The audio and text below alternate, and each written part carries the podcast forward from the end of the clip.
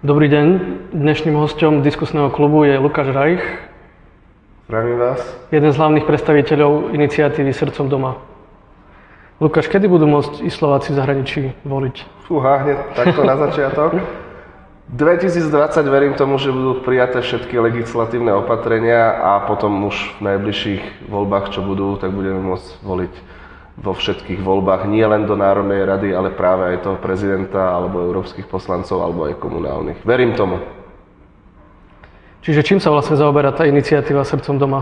Tak ja som to trošku vlastne napovedal. Ide o to, chceme rozšíriť volebný zákon, aby sa dalo voliť zo zahraničia, nie len do Národnej rady, ako to ide teraz, Slovenskej republiky, ale aj do ostatných volieb. To znamená práve tie prezidentské voľby, lebo my tu možnosť nemáme, na rozdiel napríklad od Čechov alebo zbytku Európy, takisto europoslancov a takisto aj tých komunálnych volieb. Je to určené naozaj pre e, každého občana Slovenskej republiky. Ono totiž v ústave je napísané, že každý občan Slovenskej republiky má právo voliť a byť volený. No a keď vyjde za hranice, tak môže zatiaľ iba do tej Národnej rady, ale do tých ostatných zatiaľ nemôže.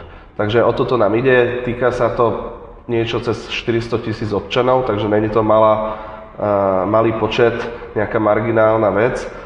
A zároveň je to naozaj, keď si to tak trošku rozklastrujeme, tak ide tam o to, že aj keď ja idem na dovolenku a náhodou v dobe volieb som v zahraničí, tak by som si chcel odvoliť, alebo je veľa ľudí, ktorí chodí pracovať do zahraničia, alebo idú na služobnú cestu, alebo tam študujú, sú v Erasme, Erasme+, teraz je dokonca nejaké Erasmus++, No, to znamená, že akákoľvek forma, akákoľvek možnosť, aby ten človek naozaj mohol vyjadriť ten svoj názor a odozdať ten hlas napríklad tomu svojmu prezidentovi alebo europoslancovi. Je to naozaj dosť dôležité kvôli tomu, lebo e, u tých europoslancov sme e, ako Slovenská republika na tom úplne najhoršie a dokonca Európska únia aj s Európskou komisiou nám doporučuje, aby sme s tým niečo spravili. Takže verím tomu, že sa to zvládne. K tomu práve smeruje moja ďalšia otázka. Myslíš si, že by to nejak výrazne zvyšilo volebnú účasť?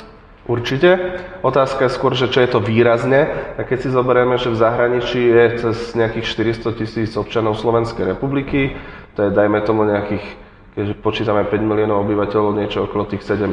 Samozrejme nepôjdu voliť všetci, to je logické, zase podele nejaká tá polovička alebo 60%, takže u tých normálnych volieb to môže urobiť bez problémov tie 3%, u tých eurovolieb to kľudne môže urobiť aj 4-5%, čo už nás vyšvihne práve z toho najhoršieho miesta aspoň do toho priemeru a potom to už je len na kampane tých samotných europoslancov a strán, aby urobili s tým niečo viacej. Mm-hmm. Často počúvame veľa argumentov proti, ako napríklad, že je to komplikované, je to drahé, kto nežije na Slovensku, nemal by pravdepodobne voliť, napríklad v komunálnych voľbách. Je to možno aj relevantný argument. Čo povieš na tieto argumenty? Tak, to sú asi tri otázky, ja už sa smejem, lebo naozaj e, sú to len také výhovorky.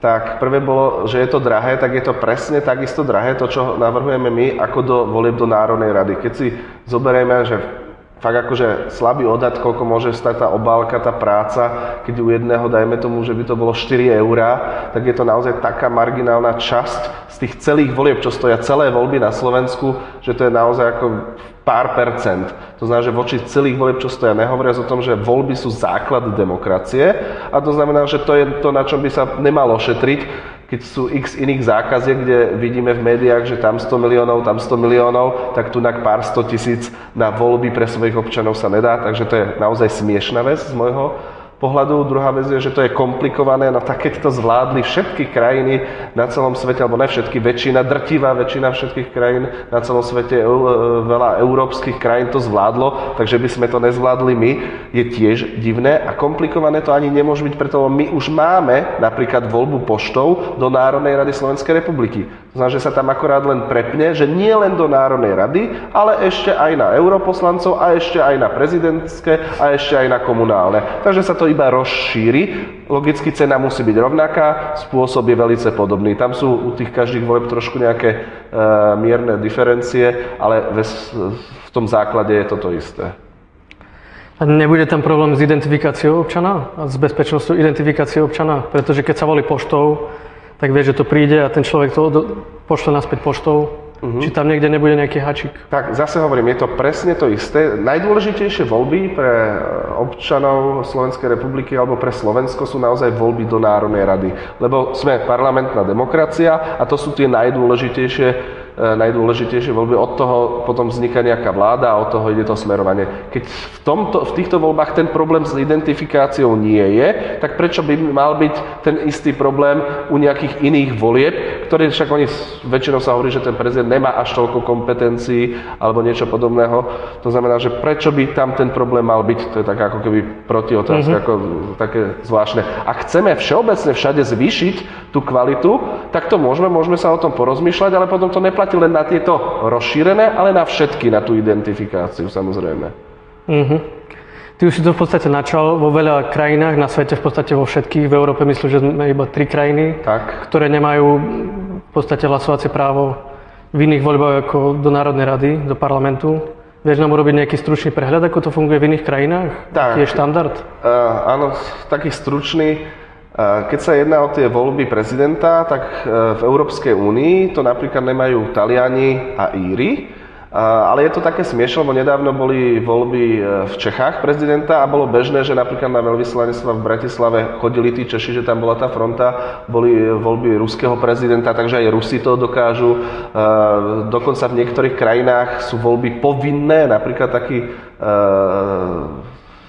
teraz som zabil Brusel, je Belgicko, tam keď sa nezúčastní človek volieb, tak dostane pokutu 50 eur. Takže nie len, že je pasívny, ale ten sa musí zúčastniť tých volieb. Uh-huh. Vo, vo Francúzsku napríklad sú tiež voľby povinné, ale nevymáha sa alebo nepokutuje sa to, že tam není. Ale je to tam také, že, že povinné to je, preto aj tie účasti sú niekde inde.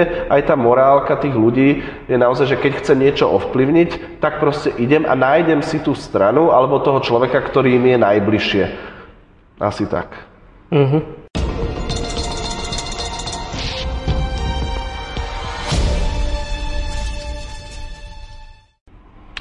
Lukáš, vieme, že Estonsko je taký pozitívny príklad toho, že sa, dá, že sa dajú voľby realizovať i elektronickou formou. Myslíš, že je to reálne alebo potrebné na Slovensku?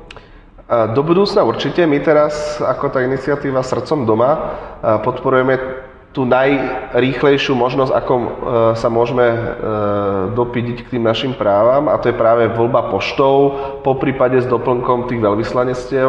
Veľvyslanectva určite nie samostatne, lebo zaoberajú strašne málo, majú e, malý zásah, preto iba ako doplnok. Toto sa dá spraviť velice jednoducho, velice rýchlo. My ako táto iniciatíva sme si dokonca nechali spraviť legislatívny návrh, práve aby nás nikto nenachytal tzv. na hruškách, že ako sa to dá spraviť. Takže my mhm. máme ten návrh pripravený a môžeme môžeme ho tým politikom dať a stačí, aby ho dali do tej Národnej rady a schválili. Do budúcna samozrejme by bolo asi najlepšie, aby to bolo aj elektronickou formou, len tam už treba vyvinúť ten program, implementovať ten program, tam už je to trošku zložitejšie a to už môže trvať rok, rok a pol. Jedine, že by niekto naozaj to Estonsko oslovil a že by nám ten ich program alebo tie ich skúsenosti dali, myslím, že s tým není problém, lebo vzťahy Slovenska a Estonska sú veľmi priateľské. Sám poznám niekoľko Estoncov, ktorí hovorili, že to funguje veľmi dobre. Oni vlastne majú nielen elektronicky, oni majú všetky možnosti, môžu využívať. A je veľa takých krajín, že to naozaj kombinujú, že môžu aj poštou, aj tak, aj nejako inak. To znamená, že je to veľmi takto rozšírené. Mm-hmm. Niektorí ťa označujú aj za nášho občianského aktivistu, respektíve občianského lobbystu. Môžeš nám popísať, čo to znamená byť občianský lobbysta pre nejakú neziskovku? Ďakujem, ja sa teda necítim ako lobbysta, ale uh, veľmi ma to potešilo je to jednoduché. Pokiaľ človek naozaj sa rozhodne pre nejakú iniciatívu, ja som sa rozhodol, že naozaj táto vec je veľmi dôležitá pre mňa a chcem to presadiť, tak buď ten človek môže niečo iba písať na Facebooku alebo na nejakých sociálnych sieťach, alebo sa baviť v tej kaviarni, alebo to naozaj ísť presadzovať. My keď sme vznikli vlastne, keď sme sa rozhodli, že do toho ideme, tak to bolo pár ľudí v Prahe. Teraz naozaj je to ako, že ľudia, ktorí sú v Bruseli, Londýne, Curychu, v Ríme, v Madride, proste naozaj aj v, v Kanade máme proste nejakých ľudí, ktorí na tom pracujú, takže naozaj teraz je to už masa, tá poptávka e, existuje. No a tým pádom, keď to naozaj chceme presadiť, tak v tom konečnom dôsledku to vždycky schvalujú poslanci Národnej rady. To znamená, že najjednoduchšie, čo môžeme spraviť, je ísť za tými poslancami Národnej rady a je také kvázi klasické, že mali by to podporovať aj nejaké osobnosti. Tam som bol veľmi prekvapený, že kohokoľvek sme oslovili, to znamená, že či už mailom, alebo na sociálnej sieti, alebo ja mám strašne rád e, buď telefonicky, alebo osobne, tak naozaj to bolo o tom, že človek si, si myslí, že aha, nebudem volať napríklad takéto dôležitej osobnosti, prečo by sa mala so mnou stretnúť, tak tá moja skúsenosť bola tá, že keď som to telefónne číslo zohnal, zavolal som mu, tak naozaj som povedal jasné na 10-15 minút, prečo nie, vysvetlil som mu, o čo ide a všetci, koho sme doteraz oslovili, s tým súhlasia. V podstate neexistuje odpor v tejto veci. Ne, nezažil som jedného jediného e, človeka, ani osobnosť, ani politika, ktorý povedal, nie, ja som strašne proti tomu, ja s tým nesúhlasím, aby e, čem prezidenta sa dalo voliť zo zahraničia. To znamená, že tie osobnosti tam máme, máme ich e, vyše 40, dokonca pravda je taká, že teraz ich ani nestihame pridávať do tej nejakej našej listiny referencií. Čo sa týka tých politikov, zase buď sa to dá urobiť cez sociálne siete, niektorí komunikujú, niektorí nie, dá sa to cez tie e-maily, tam je to skôr také, že skôr neodpovedajú, lebo to ide cez tých ich asistentov. Ja mám zase najradšej také, že buď telefonicky, čo nie je najjednoduchšie zohnať na tých ľudí telefon, ale zo párkrát som spravil aj to, že som došiel do Národnej rady, mal som vytipovaného človeka, povedal som tam na tej vrátnici alebo recepcii, že chcem toho, toho, toho a toho.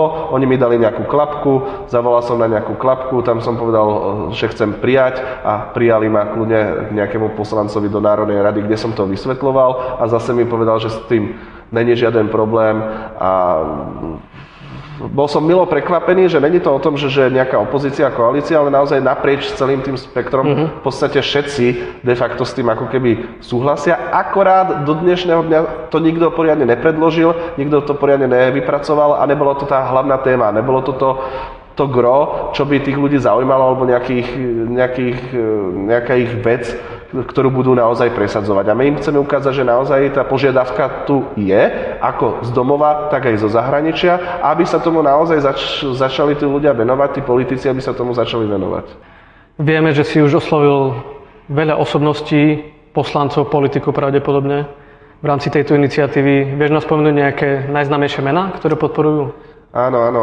My hlavne rozlišujeme aktívnych politikov a osobnosti. Do osobnosti sú rôzni herci, speváci, uh, ex-politici a politikov bereme zvlášť, takže za osobnosti to máme trošku diferencované. Ja mám teda dosť zlú pamäť, ale keď len takto podporuje nás aj napríklad Gažik z Outučka, Bereš z PSSky, uh, Vášariová, bývalá politička, uh, Palko, Mesežníkov, Gál, tá stránka, myslím, že je aj zverejnená, je ich tam vyše 40, nestihame to ani uverejnovať, to sú ako osobnosti. Potom sú aj niektoré spolky, ktoré nás teda podporujú, čo je zaujímavé, lebo tak ako v podstate diskusný klub, si nás našlel aj radiožurnál alebo RTVS a už bola aj nejaká reportáž práve vo večerných novinách.